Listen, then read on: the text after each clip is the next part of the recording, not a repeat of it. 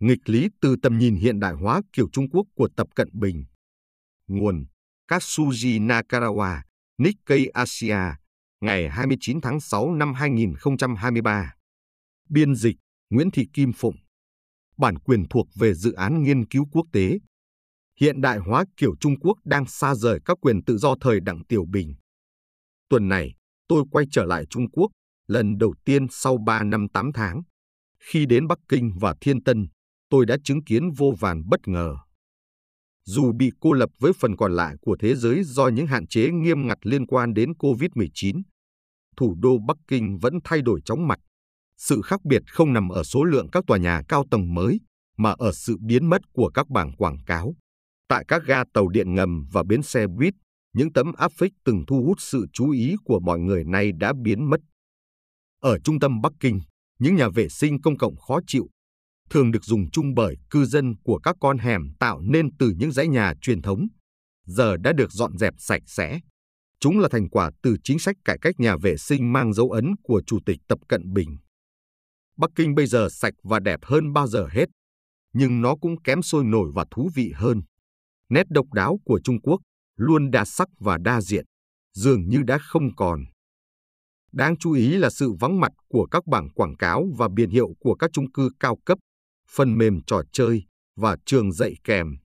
Đối với một người đã từng sống lâu năm ở đây, nó trông như một thành phố khác. Tình trạng này không chỉ có ở Bắc Kinh. Thành phố Cảng Thiên Tân gần đó cũng trải qua quá trình chuyển đổi tương tự đối với quảng cáo ngoài trời. Cứ như thể Trung Quốc đang quay lưng lại với các ý tưởng về chủ nghĩa tư bản và thị trường tự do mà nước này đã theo đuổi trong nhiều thập niên. Thay thế các quảng cáo thương mại là các thông điệp mang tính chính trị về dịch vụ công, chẳng hạn như quảng cáo tuyên truyền các giá trị xã hội chủ nghĩa cốt lõi mà Đảng Cộng sản Trung Quốc khuyến nghị. Thật ra, có thể nói đây là kết quả của quá trình chuyển đổi số. Hầu hết quảng cáo đã được chuyển sang điện thoại thông minh, dưới dạng quảng cáo được nhắm mục tiêu. Nhưng điều đó vẫn không thể giải thích sự biến mất của rất nhiều bảng quảng cáo ngoài trời. Việc dẹp bỏ các bảng quảng cáo có liên quan chặt chẽ đến các chính sách được đưa ra kể từ Đại hội Toàn quốc năm 2017 của Đảng. Theo sáng kiến của Tập Cận Bình, Trung Quốc đã thực hiện nhiều động thái táo bạo để kiềm chế giá nhà ở tăng cao và hạn chế thời gian trẻ em có thể chơi trò chơi điện tử. Trung Quốc cũng đã áp đặt lệnh cấm các trường dạy thêm cho trẻ em trong độ tuổi bắt buộc đi học vì chi phí giáo dục quá cao. Quảng cáo của các hãng điện thoại thông minh Trung Quốc như Huawei hầu như đã biến mất. Nguyên nhân là do căng thẳng Mỹ-Trung đã ngăn chặn nhập khẩu chip bán dẫn hiệu suất cao. Hiện nay, có rất ít khách xuất hiện ở gian hàng điện thoại thông minh của các trung tâm mua sắm. Chi tiêu cho các mặt hàng giá cao nhìn chung đã giảm. Dù người dân đã bắt đầu đến nhà hàng quán ăn và tắc nghẽn giao thông cũng quay trở lại, sức tiêu thụ sau đại dịch vẫn rất yếu. Một vấn đề khác là nhiều người trong độ tuổi 20, chuẩn bị tốt nghiệp đại học năm nay, đang gặp khó khăn khi tìm việc làm. Tỷ lệ thất nghiệp trong giới trẻ Trung Quốc đang dao động ở mức hơn 20%. Nhiều người đang trì hoãn ý định mua nhà vì cho rằng giá nhà đất sẽ còn giảm hơn nữa. Họ đang tính toán các khoản tiền thế chấp trong lúc để mắt đến những chính sách của tập. Với việc tiếp tục xây dựng các khu chung cư ở ngoại ô của các thành phố lớn, cung nhà ở đang cao hơn đáng kể so với cầu. Tại Thiên Tân, hội nghị thường niên lần thứ 14 của Diễn đàn Kinh tế Thế giới các nhà tiên phong, thường được gọi là Diễn đàn Davos mùa hè, đã khai mạc vào thứ Ba, ngày 27 tháng 6 năm 2023. Các pano tuyên truyền ngoài trời có thể được nhìn thấy khắp thành phố. Nhiều trong số chúng bao gồm tên của Tập Cận Bình, điều không thể tưởng tượng được trong thời đại của ba cựu lãnh đạo tối cao, Đặng Tiểu Bình, Giang Trạch Dân và Hồ Cẩm Đào.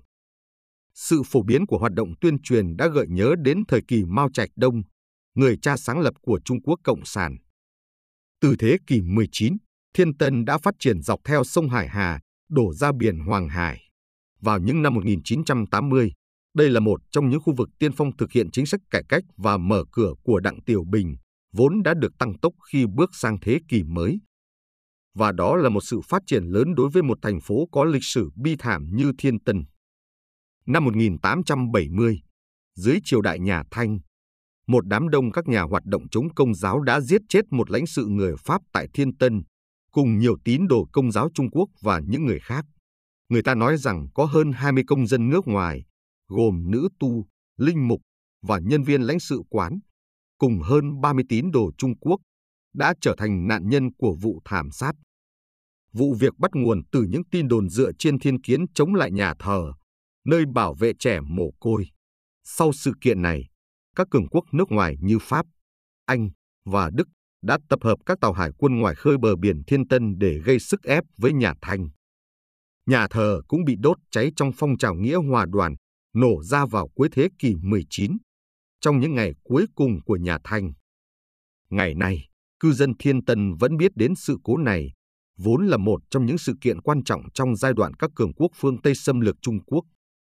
Điều luôn được nhấn mạnh ở Trung Quốc dưới thời tập là Trung Hoa mộng và sự phục hưng dân tộc Trung Hoa.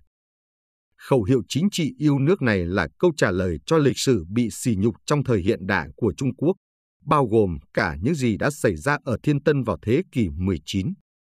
Tại diễn đàn Davos mùa hè năm nay, tân Thủ tướng Trung Quốc Lý Cường đã có bài phát biểu, hứa hẹn sẽ thúc đẩy mở cửa với tiêu chuẩn cao.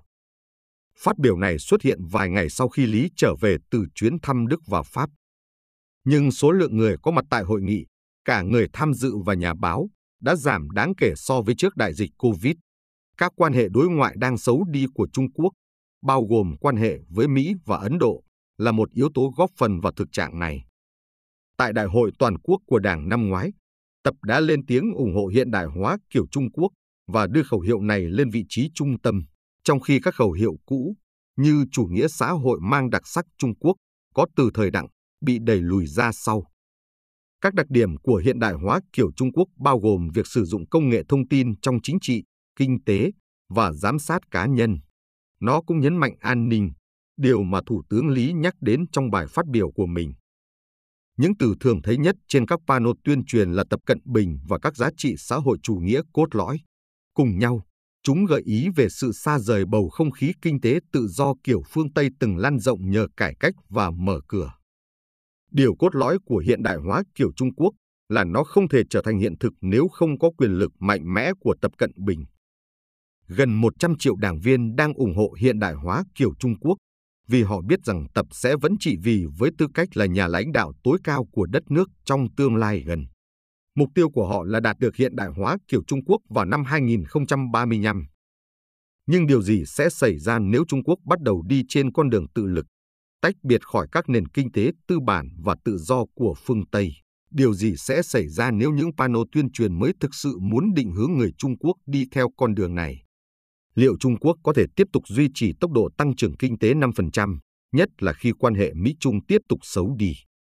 Hơn nữa, điều đó đi ngược lại lời cam kết của Thủ tướng Lý, rằng Trung Quốc sẽ thúc đẩy mở cửa với tiêu chuẩn cao.